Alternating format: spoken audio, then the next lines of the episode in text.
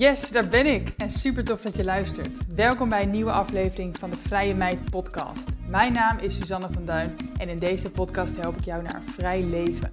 Vrijheid is mijn belangrijkste kernwaarde. In de Vrije Meid podcast leer je hoe ook jij meer vrijheid kan ervaren door locatie onafhankelijk te ondernemen en online geld te verdienen. Vind je deze aflevering interessant?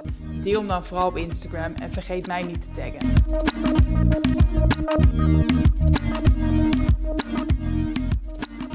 Ja, welkom weer bij een nieuwe podcast-aflevering. Hartstikke leuk dat je weer luistert. Ik heb zitten denken waar ik het deze aflevering over wilde hebben. Um, en ik heb jullie ook om hulp gevraagd op Instagram. Ik heb gevraagd over welke onderwerpen jullie graag een podcast zouden willen horen. En eigenlijk kwam daar meerdere keren uit um, beginnen met ondernemen. Dus hè, hoe, hou, hoe hou je je eerste klanten binnen? Hoe maak je je business winstgevend? Hoe maakte ik mijn carrière switch en werd ik ondernemer? Hoe voelde ik me toen? Hoe kwam ik aan klussen? En welke tip had ik willen krijgen? Nou, allerlei vragen die eigenlijk te maken hebben met dat beginnen met ondernemen. Dus um, ik heb er natuurlijk in aflevering 1 al wel het een en ander over verteld, hè, mijn verhaal. Um, maar nu ga ik eigenlijk wat dieper in op echt dat beginnen en ga ik de vragen beantwoorden die jullie hebben gesteld over dat beginnen met ondernemen. Dus vandaag uh, mijn verhaal hoe ik begon met ondernemen. Hoe ik van een rechtenstudie, want ik heb rechten gestudeerd, uiteindelijk uh, naar het ondernemerschap ging. Hoe ik de sprong durfde te wagen. Hoe ik mijn eerste klanten vond. Wat ik eerder had willen weten misschien. En ook hoe ik naast mijn baan eigenlijk begon. Ik denk dat het veel is, uh, dat dit iets is wat veel mensen misschien uh, willen. Um, hè, hoe begin je naast je baan? Hoe maak je daar ook tijd voor? En hoe zorg je dan dat je genoeg verdient om je baan ook op te zeggen? Wanneer is dat moment? Um, hoe maak je je bedrijf winstgevend? Nou ja, waar te beginnen als jij ook wilt gaan beginnen met ondernemen? Blijf vooral luisteren als je dat wilt weten.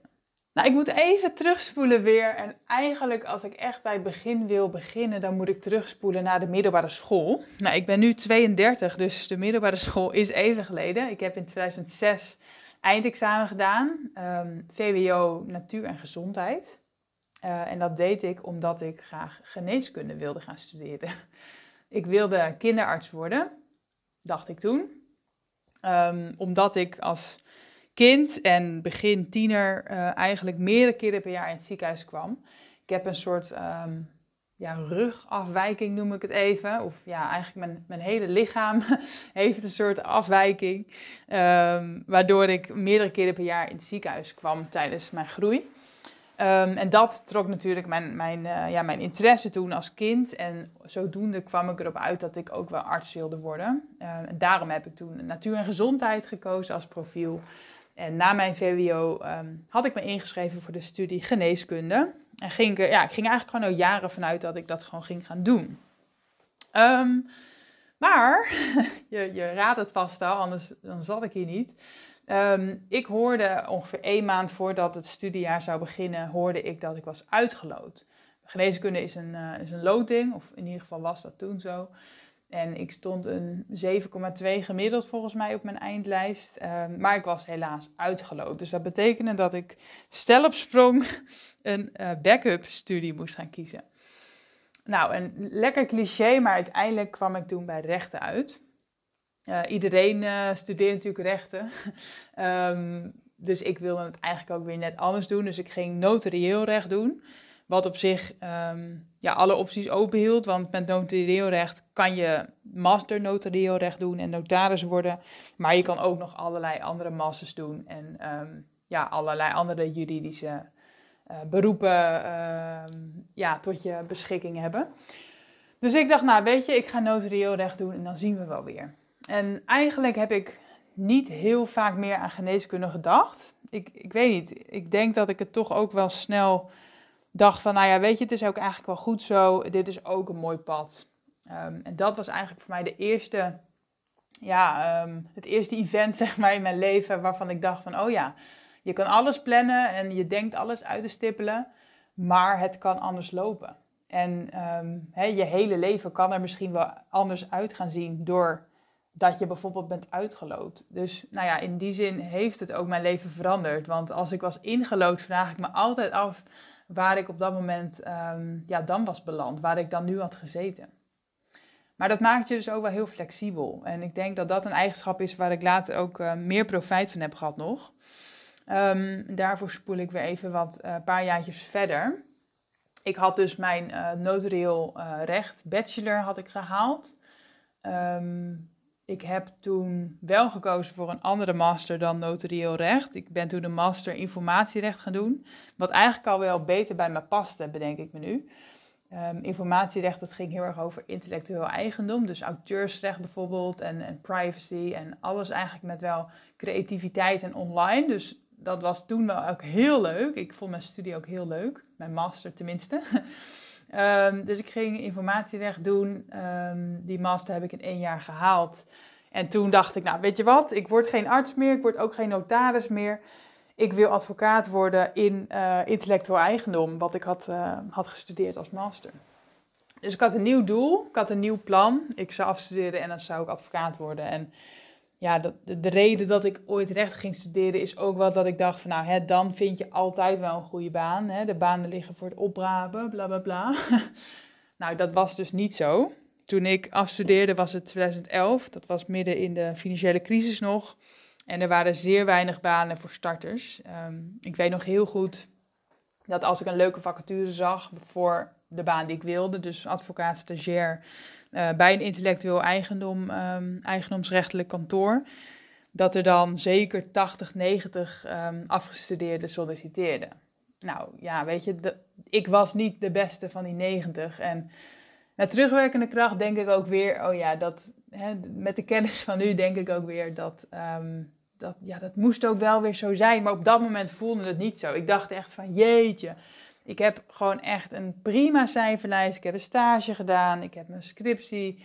Uh, weet je, ik, ik, ik, heb, ik heb reiservaring. Ik heb van alles gedaan. Een relevant bijbaantje. Ik had nog een bestuursfunctie gedaan. Eigenlijk alle checks waarvan ik dacht, dit moet je doen. Ik had echt mijn best gedaan dat laatste jaar.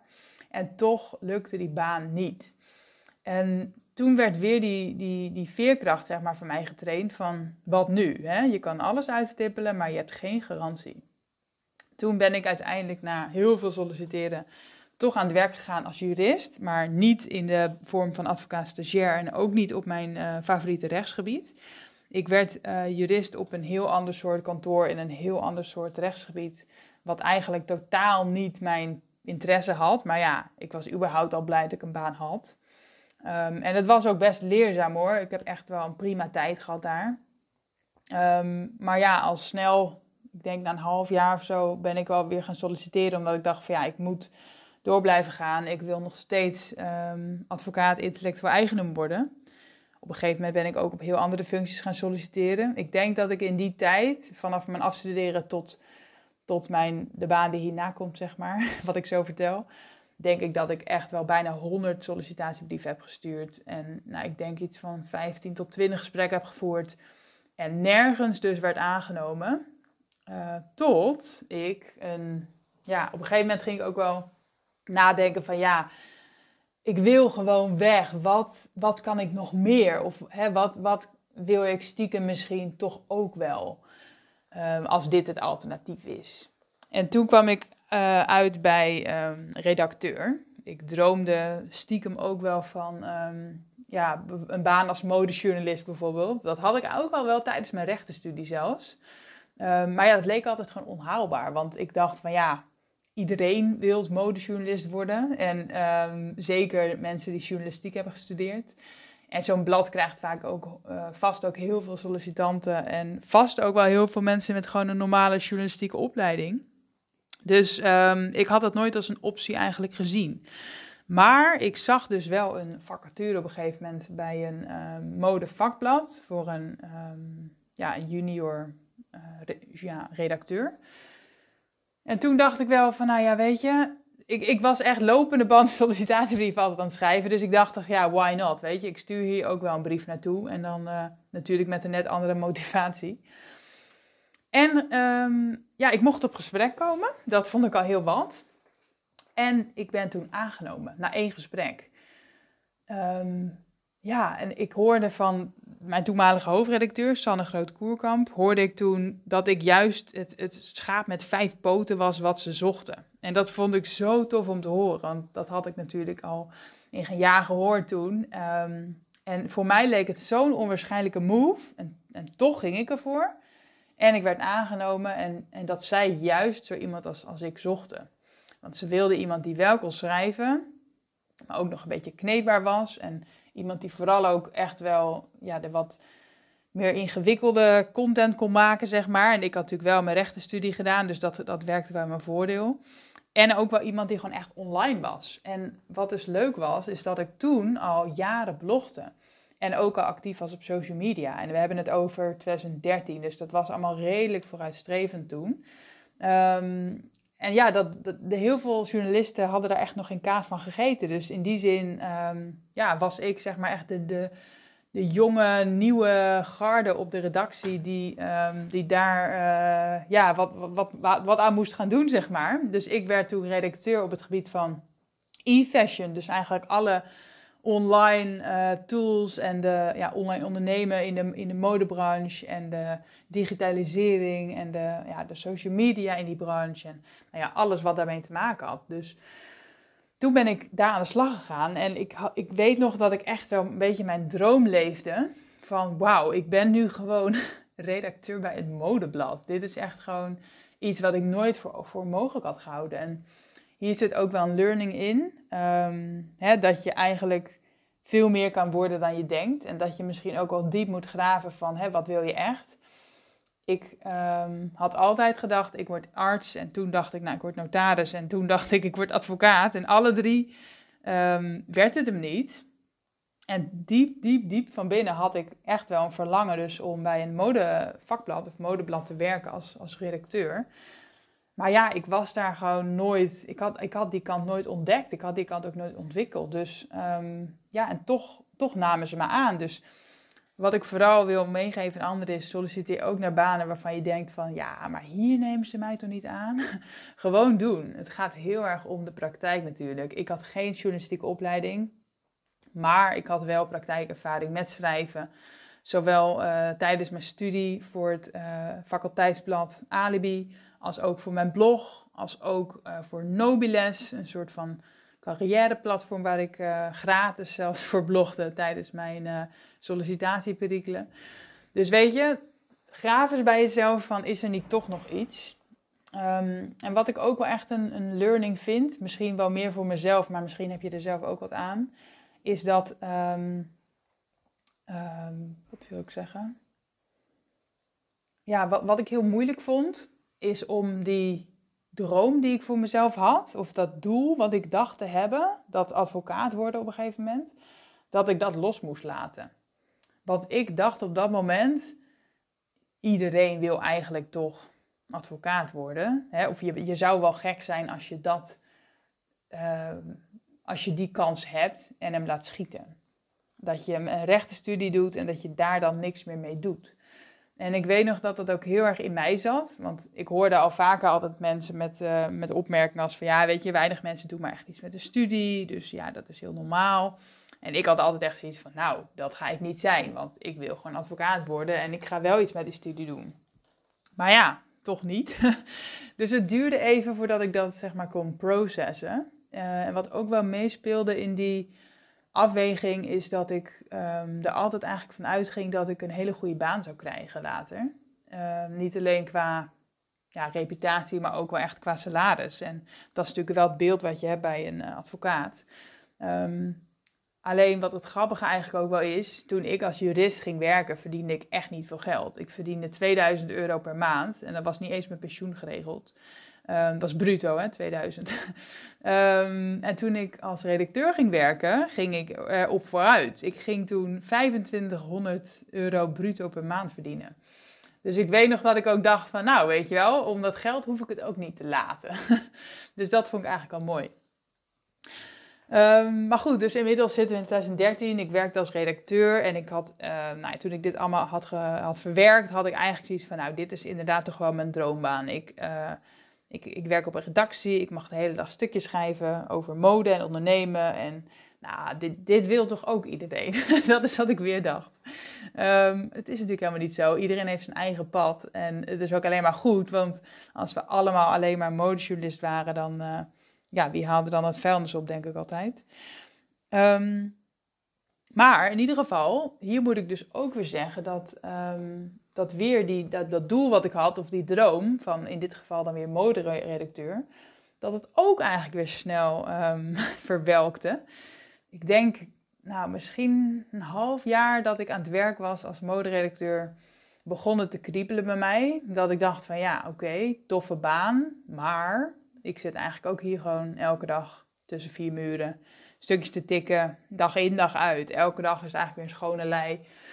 En um, ja, en ben ik weer, uh, ben ik weer uh, aan het typen.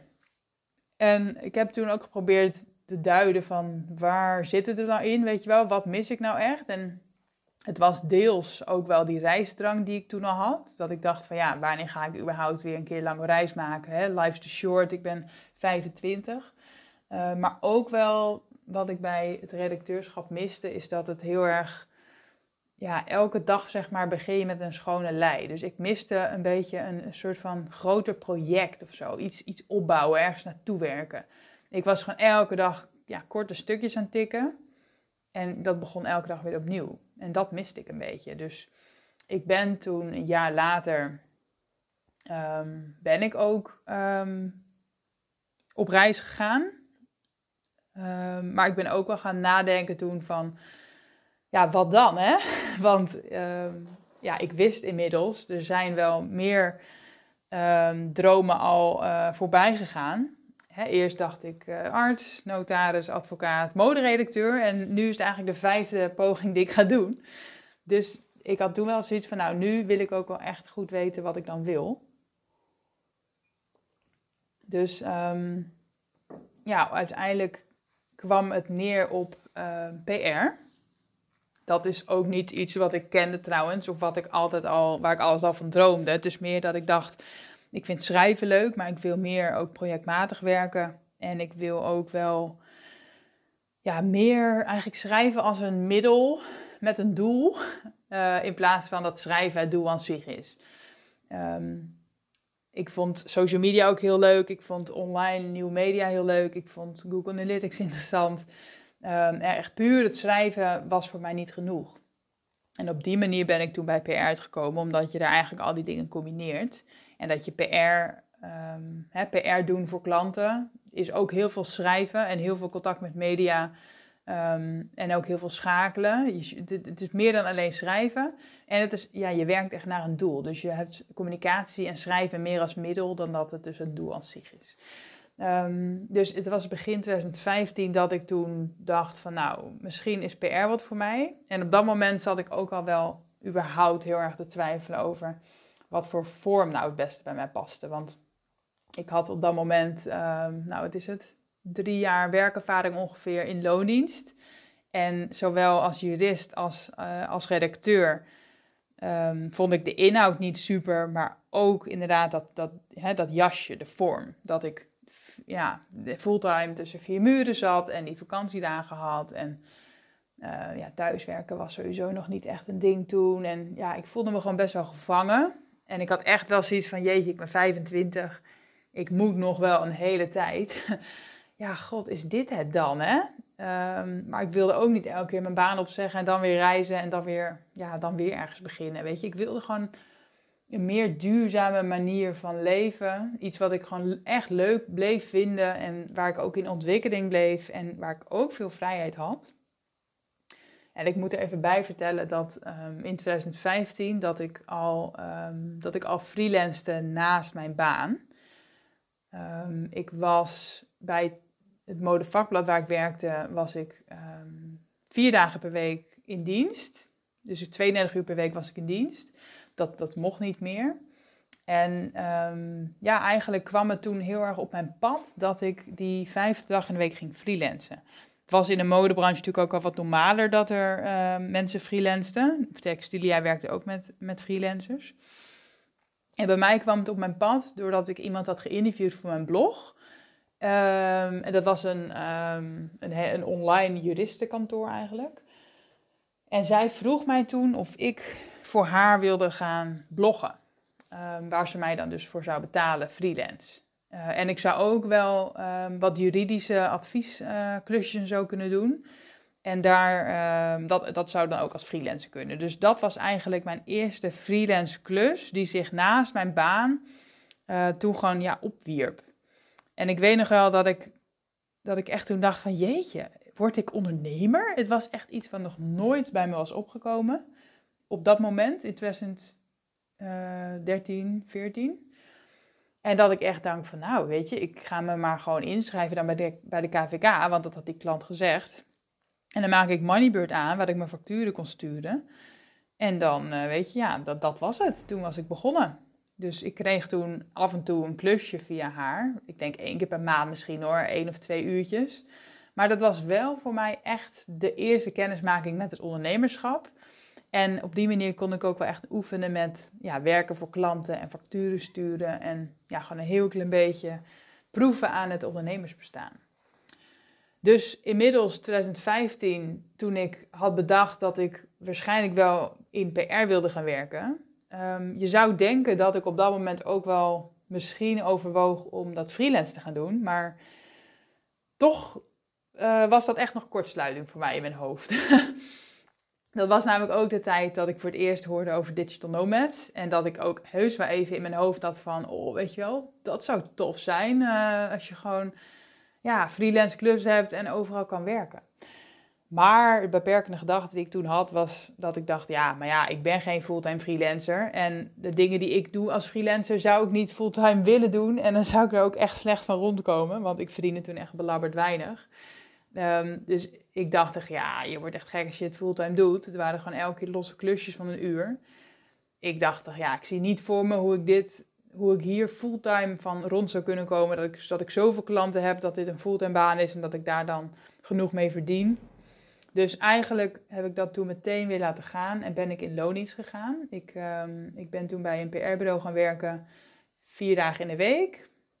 Uh, en die vijfde dag wilde ik ook echt, echt vrij houden om dus wel te blijven freelancen.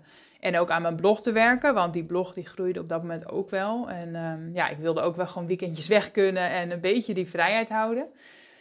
Dus um, 2015 werkte ik uiteindelijk in PR, in loondienst, vier dagen en die vijfde dag freelancen en, um, en bloggen. Um, en toen diende eigenlijk zich uh, de tweede klant aan. En dat kwam ook eigenlijk weer ja, op mijn bordje. Ik, ik riep eerst altijd van het kwam allemaal vanzelf, maar ik geloof ook weer niet dat dingen vanzelf gaan. Um, want ook deze klant benaderde mij weer. Uh, had mij ook weer inderdaad via mijn blog en social media profielen gevonden en benaderde mij of ik kon uh, freelance kon gaan bloggen. En dat is natuurlijk niet vanzelf, want ik was wel degelijk al zichtbaar en practice what you preach. Hè? Ik was al heel actief aan het bloggen en zij benaderden mij allebei om te gaan bloggen. Dus ik geloof ook heel erg in practice what you preach. Um, maar ja, toen had ik dus opeens een tweede klant. En als jij vier dagen in de week werkt en je hebt al twee freelance klussen die al gewoon doorlopend elke maand jou, jouw werk um, hebben, werk verschaffen, dan begint het eigenlijk al best wel druk te worden. dus um, ja, ik weet ook nog wel dat ik toen dacht van ja, hé, hey, weet je, dit verdiende al best wel goed. Als je gewoon een redelijk oké tarief hebt uh, en dat had ik inmiddels al een klein beetje, dan verdien je natuurlijk best wel lekker met één dag freelancen. Dat was relatief wel meer dan ik op, dan ik op één dag verdiende als, uh, als werknemer. Dus toen uh, ging bij mij wel een beetje het radartje, het molentje aan van, hé, hey, weet je, als ik dit nou eens wel kon vier, vervier of vervijfvoudigen, dan kom ik wel rond en dan heb ik dus die vrijheid.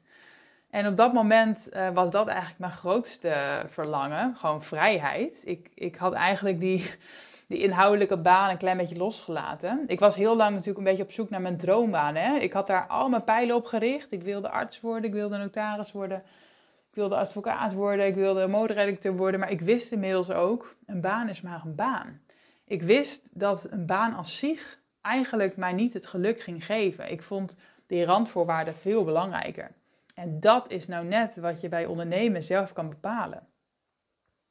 Dus dat, dat plantte zeg maar wel een zaadje. En omdat ik dus die twee klanten al had, was dat voor mij wel denk ik het laatste duwtje wat ik nodig had om te denken van weet je wat, wat als ik dit gewoon ga proberen? Wat als ik misschien nog twee klanten vind, dan heb ik vier doorlopende klanten.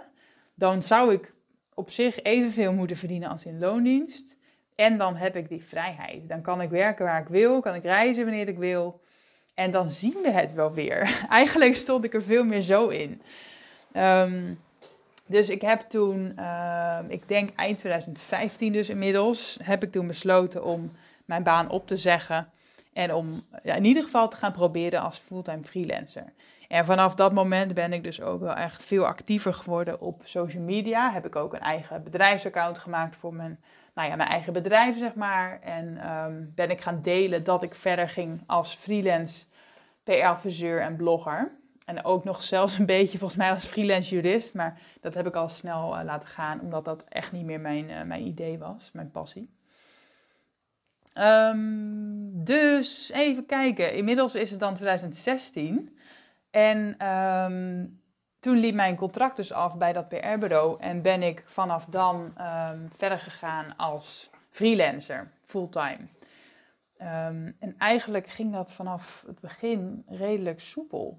Ik, ik had op dat moment dat ik echt verder ging als fulltime freelancer, had ik denk ik vier doorlopende vaste klanten. ik had er dus al twee toen ik besloot om freelancer te worden, fulltime. En ik heb er nog twee bijgevonden toen ik um, actief heb, um, promotie ging doen, zeg maar, voor mezelf. Dus ik denk dat daar ook wel weer een learning in zit. Dat je uiteraard wel echt actief moet zijn uh, met je eigen marketing. Hè. Die klanten komen ook weer niet helemaal vanzelf. Je moet wel zichtbaar zijn. En het liefst ook zelf gewoon reageren op oproepjes of koude acquisitie doen. Of uh, nou ja, ergens mensen wel laten weten wat je voor ze kan doen. En dat uh, heeft mij dus ook geholpen aan die eerste klanten. En ik, ik krijg best wel vaak ook de vraag van wanneer, wa wanneer kon je dan die stap wagen, weet je wel? Um, was je bedrijf al winstgevend of verdiende je dan al genoeg om je baan op te zeggen? En eigenlijk is het antwoord nee, ik verdiende nog niet genoeg om mijn baan op te zeggen, maar als ik was blijven werken in loondienst, dan had ik ook nooit tijd gehad om dat bedrijf op te zetten. Dus dan zit je een beetje in zo'n kip of het ei uh, situatie. Van hé, je hebt eigenlijk niet genoeg tijd om freelance klussen te zoeken. En je kan niet in die ene dag dat je freelance fulltime werk uh, krijgen als freelancer, zodat je je baan kan opzeggen. Maar zolang jij je baan niet opzegt, ga je dat dus niet krijgen. Dus op een gegeven moment had ik gewoon het vertrouwen en zag ik de potentie van oké, als ik die baan opzeg en ik heb meer tijd, dan zou ik echt veel kunnen doen. En dan vertrouwde ik er ook al op dat ik meer klanten dus zou vinden en dat ik genoeg uren kon maken en dat het allemaal goed ging komen. En eigenlijk heb ik nooit echt um, ja, getwijfeld eraan of heb ik in ieder geval niet meer door laten, laten tegenhouden. En dat kwam omdat ik uh, dacht, ja, weet je, in loondienst kan altijd weer. Ik had op dat moment dus al drie keer een baan gevonden, terwijl het een lastige tijd was en ik een carrière switch had gemaakt. Uh, dus ik dacht, ja, weet je, als ik niet genoeg klus heb, dan vind ik echt wel weer een baan bij een PR-bureau in loondienst. En dan, uh, ja, weet je, niks aan het handje. Ik had niet vier kinderen over een torenhoge hypotheek of zo, dus op zich had ik ook gewoon niet heel veel te verliezen. Um, ik wilde vooral die vrijheid en ik wilde het gewoon echt oprecht een kans geven. En um, ja, dat heb ik gedaan. Um, ja, en de vraag hè, van was je bedrijf dan al winstgevend? Nou, op zich wel, want feitelijk winstgevend betekent dat, je, dat er meer binnenkomt dan je uitgeeft. En nou ja, dat was zo, want met elke freelance klus die ik had, verdiende ik geld en ik had eigenlijk gewoon geen kosten. Want ja, ik werkte van het huis en ik had een laptop, dat was het. Dus voor, voor elke 100 euro die ik verdiende, had ik eigenlijk gewoon 1 euro kosten misschien aan, uh, aan Moneybird of zo. En dat was het. Dus ja, mijn bedrijf was eigenlijk vanaf dag 1 winstgevend. Maar ik denk misschien dat mensen bedoelen, wanneer verdiende je al genoeg om dit te doen? Nou ja, dat ging eigenlijk letterlijk denk ik vanaf de eerste maand dat ik dus fulltime freelancede. Omdat ik toen ook opeens fulltime tijd had. En dus fulltime klanten kon zoeken en uiteindelijk ook nou ja, niet fulltime, maar in ieder geval wel veel meer uren aan werk kreeg en kon uitvoeren. Um, toen ik nog in loondienst was en in principe één dag in de week freelancede, um, toen werkte ik ook al wel eens s avonds. Want ja, het freelancen is niet altijd per se op één dag te plannen, omdat sommige klanten dan net even eerder hulp nodig hebben dan de ander. En ik had natuurlijk al mijn bloggen, wat ik ook altijd al erbij deed. Uh, en ik, ik reisde veel, dus ja, sowieso offerde ik die dag ook wel eens op uh, met een weekendje weg. En dan moest ik ook mijn uren nog ergens anders inhalen. Dus ik was op zich ook al gewend om naast mijn baan van vier dagen in de week toen ook al wel aan mijn eigen bedrijf te werken. Um, dus ik denk ook wel dat dat nodig is. Dat als jij vanuit een baan een eigen bedrijf wilt opstarten, dat het heel belangrijk is dat je ook tijd gaat maken en, en tijd ook echt gaat besteden aan het opbouwen van je bedrijf. Ik geloof er niet in dat je fulltime werkt en dat dan ergens spontaan een keer dat bedrijf ontstaat. Dat bestaat niet. Ik geloof er ook niet in dat je fulltime werkt en dat je dan in één keer je baan opzegt en er helemaal voor gaat. Dat klinkt heel cool. Zo is het bij mij ook echt niet gegaan. Ik was natuurlijk al freelancer naast mijn baan in loondienst. En ik had al één dag in de week echt vrij om te freelancen. Dus in die zin was dat gewoon een hele goede overgangsperiode. En ja, kon ik uiteindelijk de sprong wagen, omdat ik dacht van ja, er zit wel potentie in. En ik heb in ieder geval al een paar vaste klanten. Um, dus dat is eigenlijk ook wat ik iedereen zou aanraden. Begin gewoon vanuit een baan. Ga probeer, ja, probeer één dag minder te gaan werken. En probeer vanuit daar dan freelance klussen te gaan vinden. En wat vaste klanten ook op te bouwen. Zodat je weet waar je aan toe bent. En in ieder geval een bepaald minimum inkomen hebt per maand. En ga dan als de wiede weer nieuwe klussen vinden. Door bijvoorbeeld oproepjes te zoeken. Ja, vacatures eigenlijk. Hè, een soort van ja, freelance opdrachten zeg maar te vinden. En het liefst dus doorlopende klanten. Want dan weet je waar je aan toe bent. Dan weet je gewoon, oké, ik heb vier vaste klanten die bijvoorbeeld 500 euro per maand betalen, alle vier. Nou, dan weet je gewoon, je hebt, vier, uh, je hebt 2000 euro omzet per maand. Nou, dat is niet een vetpot, maar het is in ieder geval gewoon een hele prima basis. En alles wat erbij komt is gewoon extra. Dus zo, ja, zo is het in ieder geval bij mij begonnen en dat heeft goed uitgepakt. Um, en ik denk Weet je, vragen als uh, hoe belangrijk is het om te starten met e-mail marketing en een huisstijl en een logo, is echt gewoon niet belangrijk. Is echt ondergeschikt belang. Niemand, um, geen enkele klant boeit het, denk ik, als jij geen goede huisstijl hebt. Behalve als jij een designer bent die ook huisstijlen maakt. Dat is echt precies weer die practice what you preach. Kijk, als het iets is wat eigenlijk een soort van portfolio is voor jezelf, een uithangbord voor je eigen diensten, dan moet het wel goed zijn. dus ik verkocht mijzelf als blogger. Nou, dan moet ik natuurlijk ook laten zien dat ik kan bloggen. En dan, dan, dan moet ik wel laten zien dat ik leuk kan schrijven. Dus daarom blogde ik ook veel en deelde ik ook veel daarover op social. Maar dingen als een logo, ook alleen belangrijk als jij logo's ontwerpt. Dan moet jij natuurlijk een toplogo hebben. Maar weet je, voor alle andere freelancers, boeien, het, het, maakt echt niet uit. Het komt later wel. Het enige wat je eigenlijk gewoon nodig hebt is klanten.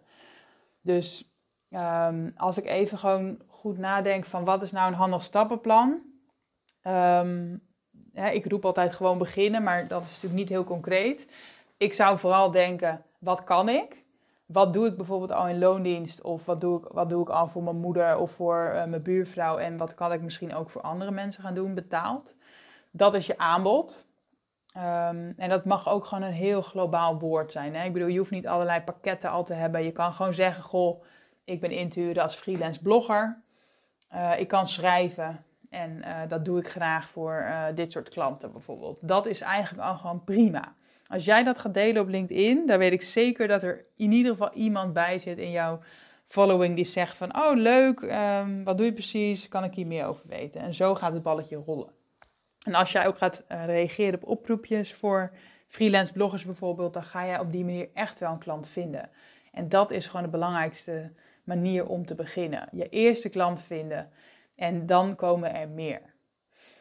Ik had ook niet eens een site toen ik um, fulltime freelancer werd. Ik had natuurlijk wel mijn blog, dus mensen wisten mij wel te vinden. Of hè, ze, ze kwamen via social media bijvoorbeeld ook wel bij mij. Maar ik had niet een soort van mooie website waar dan allemaal op stond wat ik allemaal deed en wat het dan kostte. Nee, absoluut niet. Ik was ook gewoon elke keer weer een beetje aan het onderhandelen. Ik weet nog dat ik op het begin gewoon ook heel erg uh, mijn tarief liet afhangen van wat de klant uh, te bieden had. Dus ja, de ene klant betaalde mij uh, eh, 50 euro per uur. En de andere 60. En de andere die werkte met een dagtarief. En dat vond ik ook allemaal prima. Ik pakte eigenlijk van alles aan, zodat ik gewoon ja, klanten had en, en rond zou kunnen komen. En ja, wat betreft die KVK-inschrijving, dat is inderdaad eigenlijk gewoon puur een formaliteit. Het is niet dat het je als ondernemer maakt of breekt. Het is gewoon iets wat je nodig hebt om uiteindelijk facturen te gaan sturen met een KVK en BTW-nummer. Dus weet je, op het moment dat jij erover denkt om te gaan beginnen, zou ik gewoon lekker uh, je inschrijven. Dan heb je het maar vast. Misschien voelt het ook mentaal een beetje als de eerste stap en neem je jezelf daarna serieus. En daarna ga je dan je eerste klant proberen te vinden. Dat kan ook.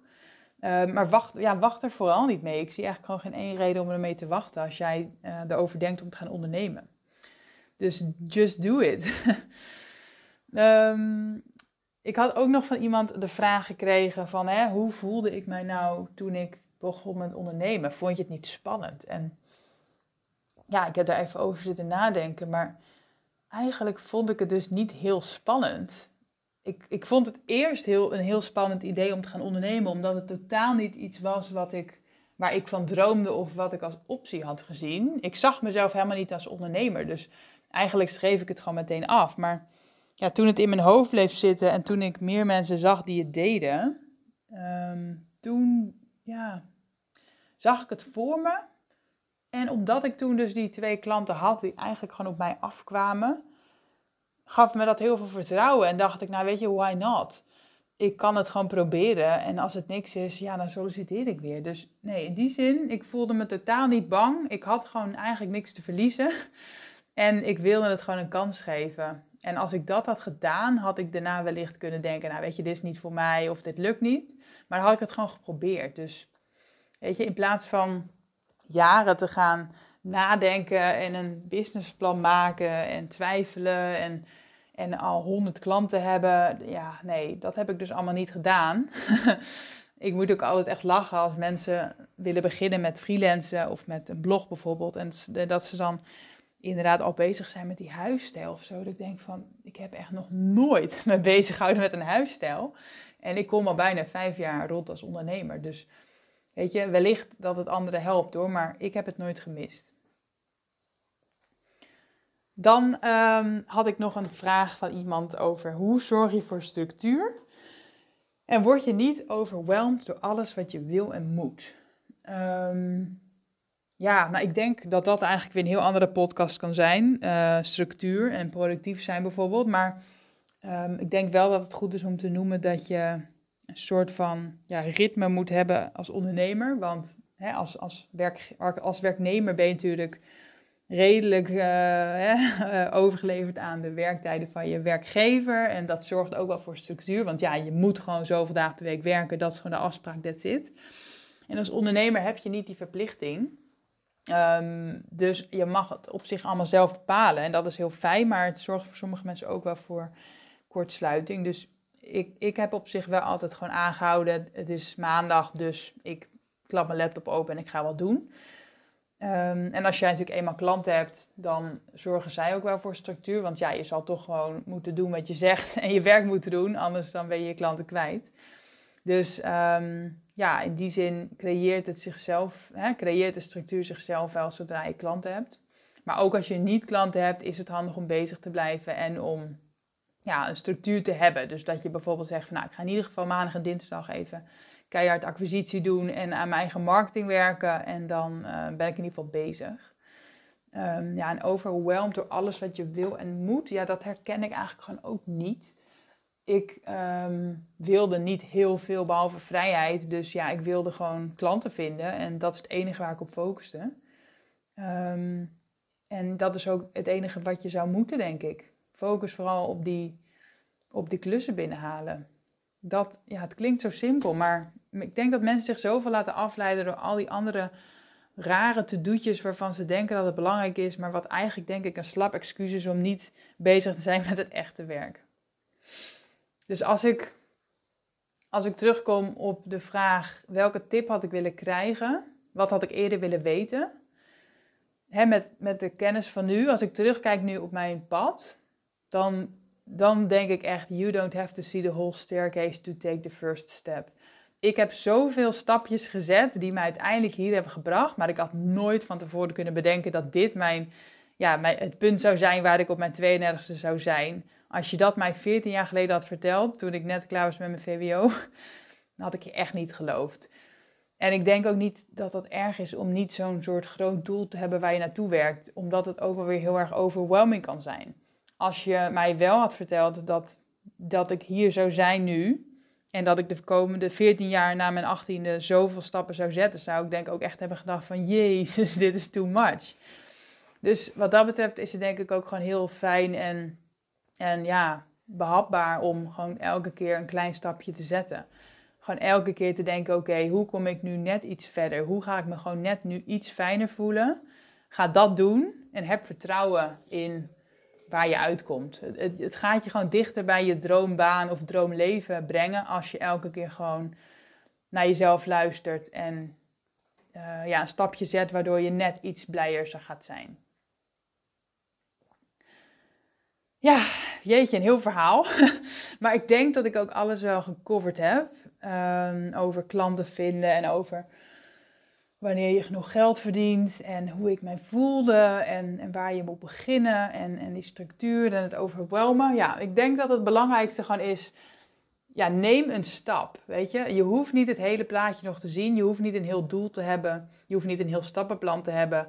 Neem gewoon één stap die je iets dichter bij jouw next goal gaat brengen. Ik denk dat dat, um, dat dat echt goed is. En dat dat, e, dat dat een mijn learnings is die ik had willen krijgen. En die ik nu ook kan geven op basis van de afgelopen 14 jaar. Um, ja, laat me vooral weten wat je van deze podcast vond. En of het dus duidelijk is. Voor mij is het allemaal redelijk logisch, dit verhaal. En ik heb het ook al honderd keer verteld in allerlei andere volgordes. Maar um, ja, laat me vooral weten wat jij ervan vond. En als je nog vragen hebt, mail me info.vrijmeid.nl um, En voor degene die het leuk vinden, ik heb ook een e-book dat heet Meer Klanten. En dat gaat eigenlijk, ja, bevat allerlei tips over hoe ik nou die klanten vond en hoe ik dat, ja, hoe ik bezig bleef, wat ik allemaal deed om aan klanten te komen. Um, hele praktische tips eigenlijk. Um, dat e-book kan je downloaden via suzannevanduin.nl met D-U-I-J-N.